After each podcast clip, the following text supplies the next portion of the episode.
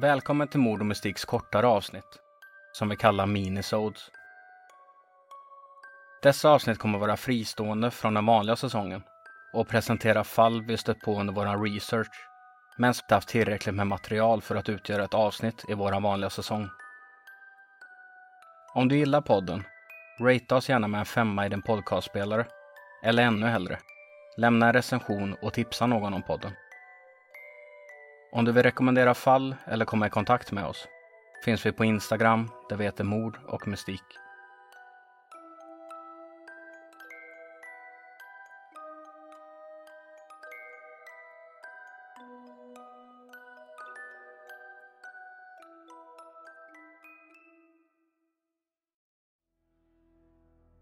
År 1945, slutet av andra världskriget. Det amerikanska krigsfartyget USS Indianapolis hade just mött sitt öde i form av en japansk ubåtsattack som sänkt skeppet genom att avfyra två välplacerade torpeder.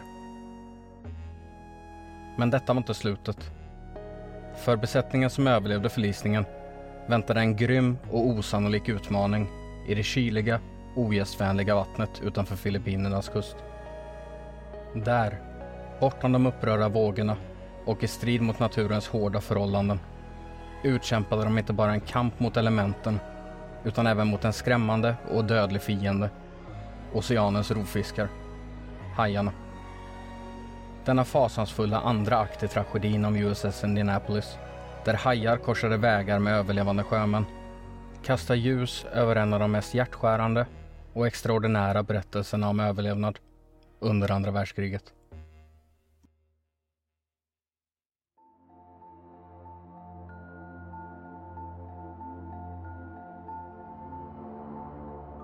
Den 26 juli år 1945 genomförde fartyget USS Indianapolis ett uppdrag som skulle komma att förändra världshistorien genom att leverera komponenter för att konstruera den första atomanordningen.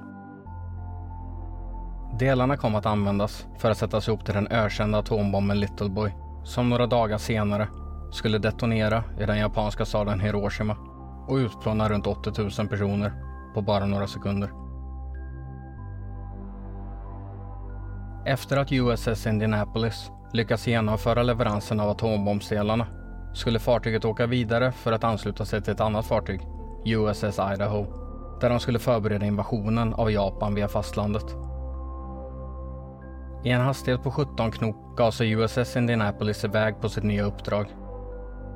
Till en början gick allt som planerat, men snart kom fartyget och dess besättning till ett plötsligt och våldsamt stopp. Den 30 juli år 1945 sköt en japansk ubåt två torpeder som träffade USS Indianapolis.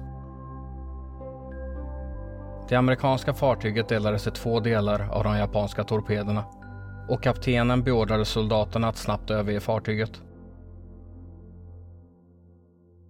Det tog bara 12 minuter innan det gigantiska fartyget hade sjunkit och omkring 300 män hann aldrig ut utan följde med skeppet ner i djupet. 900 av soldaterna lyckades hinna ut och överge skeppet innan det sjönk. Men vad de inte visste var att deras öde snart kom att bli betydligt värre än det som precis drabbat deras kamrater.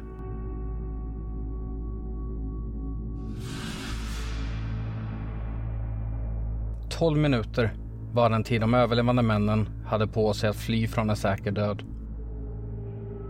879 militärer överlevde förlisningen av USS Indianapolis men den korta tiden de hade på sig att fly gjorde att de inte hade haft tid på sig att förbereda sig. Därför hade få av männen hunnit ta med sig någon utrustning innan de hoppat i vattnet. Vissa av dem hade inte ens hunnit få med sig en flytväst, vilket gjorde att de var tvungna att kämpa för att hålla sig flytande. Dessutom hade många av männen skadats vid explosionerna som torpederna orsakat.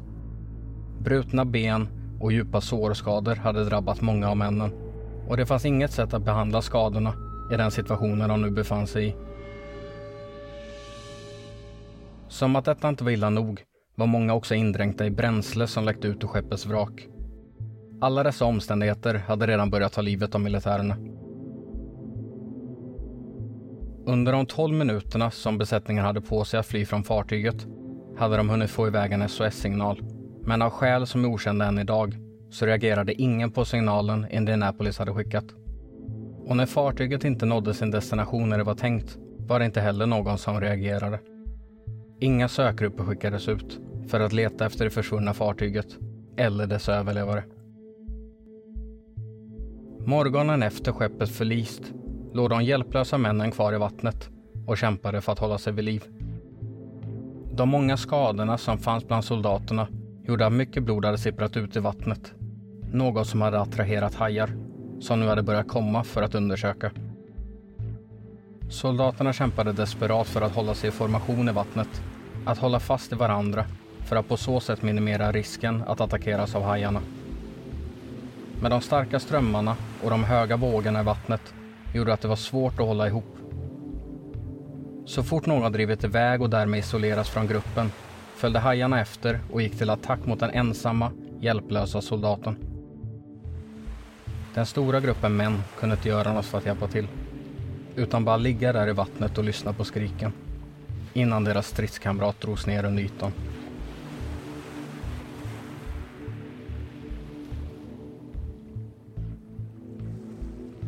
Detta fortsatte i flera dagar och hajattackerna förblev en ständig fara för männen.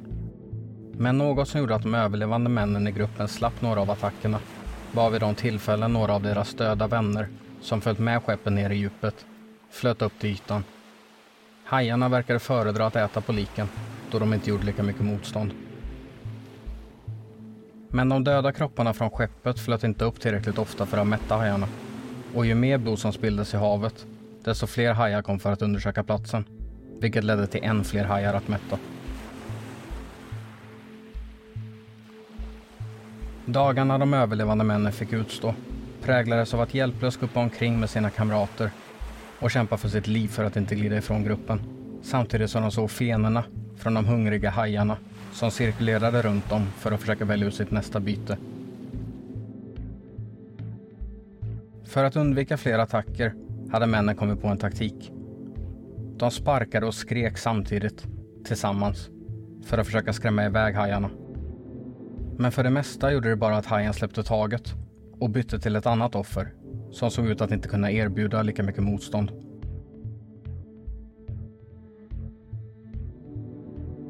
Med tiden verkade hajarna insett hur hjälplösa männen faktiskt var. Vilket ledde till att de inte längre gick till attack direkt och drog ner sitt byte. Utan istället började psyka männen innan de bestämde sig för att attackera. Överlevande har berättat om hur hajarna då och då valde att stöta emot männen i vattnet. Men inte nödvändigtvis attackera dem. Taktiken verkar vara menad för att få männen att känna en falsk känsla av säkerhet. För att en kort tid senare bli neddragen av en attackerande haj. För varje attack blev vattnet mer blodigt och förutom att locka fler hajar till platsen gjorde det också samtliga hajar mer blodtörstiga.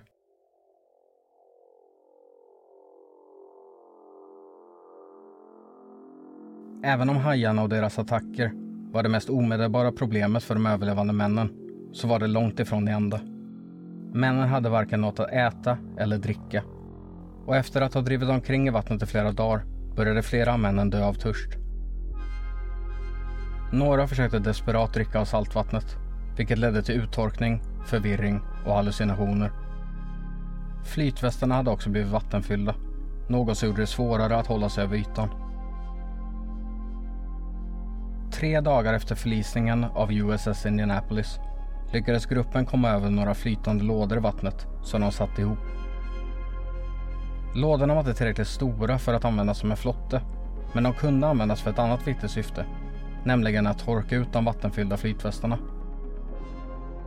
Männen turades om om att torka ut sin flytväst på toppen av lådorna och satte sedan på den igen när den var mindre vattenfylld. Och systemet gjorde att flera av de överlevande kunde hålla sig flytande längre. Det visade sig också att lådorna innehöll ruttna potatisar. Något som männen ransonerade noggrant för att hålla sig vid liv så länge som möjligt. Klockan 11 på morgonen den fjärde dagen patrullerade en man vid namn Wilbur Sigwin i ett bombplan och flög över området när han såg en grupp män ligga och guppa i vattnet nedanför honom. Han ringde omedelbart efter hjälp och ett fartyg, USS Cecil, vände om sitt skepp för att rädda de överlevande soldaterna. Trots att fartyget var relativt nära skulle det ändå ta ett tag innan männen kunde räddas. Därför tog man kontakt med en annan pilot som fick i uppdrag att flyga över männen och släppa ner flottar och förnödenheter. När han flög runt i området såg han hur vissa av männen attackerades av hajar. Så han valde att själv använda sitt sjöflygplan för att rädda män som separeras från gruppen och därför riskerade att attackeras. Så småningom blev hans flygplan fullt, men han ville inte lämna männen. Därför använde han fallskärmssnören för att binda fast ytterligare soldater i vingarna i planet och lyfta med dem hängandes i snörena. Piloten Adrian Marks lyckades rädda 56 man denna dagen. När kaptenen på fartyget US Cecil kom till platsen förstod han hur brådskande räddningsaktionen var och vilken fara de resterande soldaterna befann sig i. Därför valde han att rikta skeppets sökljus mot himlen för att uppmärksamma andra möjliga räddningsfordon i området. Något som utsatte både han själv och hans fartyg för en enorm fara eftersom detta kunde uppmärksammas av fiender i närheten. Lyckligtvis kunde räddningsaktionen genomföras och när samtliga överlevande räddats visade det sig att 317 av de 879 männen som hamnade i vattnet hade överlevt de fyra dygnen sedan förlisningen. Den totala besättningen på USS Indianapolis hade uppgått till 1196 män. Den amerikanska flottan var både chockade och upprörda över vad som hade hänt med besättningen på Indianapolis. Men uppdraget fartyget haft, att leverera atombombsdelar, var hemligstämplat, vilket ledde att det som hade hänt fartyget och dess besättning hölls hemligt av den amerikanska regeringen i två veckor efter händelsen. Under dessa veckor sprängdes bomberna i Hiroshima och Nagasaki, varav den ena bomben var tillverkad av delar som levererats av USS Indianapolis. Till slut släppte USA nyheten om vad som hade hänt med fartyget och dess besättning den 15 augusti år 1945, samma dag som Japan kapitulerade. Detta var ett medvetet beslut för att försöka se till att nyheten försvann i mängden av nyheter kring segern i andra världskriget. Flera månader efter förlisningen befann sig kaptenen av USS Indianapolis, Charles McVeigh, i krigsrätt. Han stod åtalad för att ha misslyckats med att köra skeppet i det zigzagmönster som vanligtvis användes under krigstiden, som skulle hjälpa att undvika att bli beskjutna av ubåtar. Något som alltså kan ha bidragit till att fartyget förliste från första början.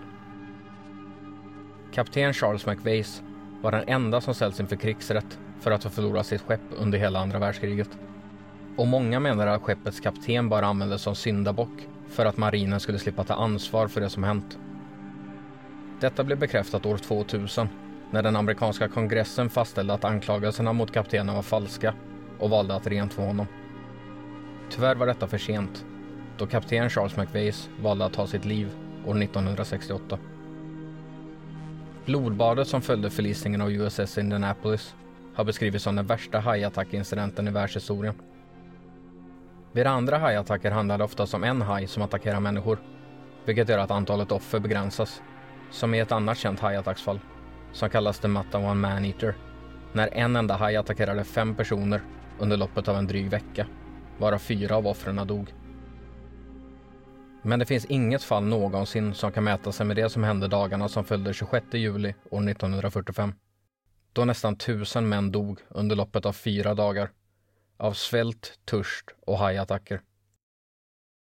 Den stora mängden hajar och den långa tid männen vistades i vattnet ledde till en hajattack som förmodligen aldrig kommer skådas igen. Du har lyssnat på Mord och Mystiks minisode. Hoppas du gillat avsnittet. Ta hand om dig så hörs vi snart igen. Godnatt.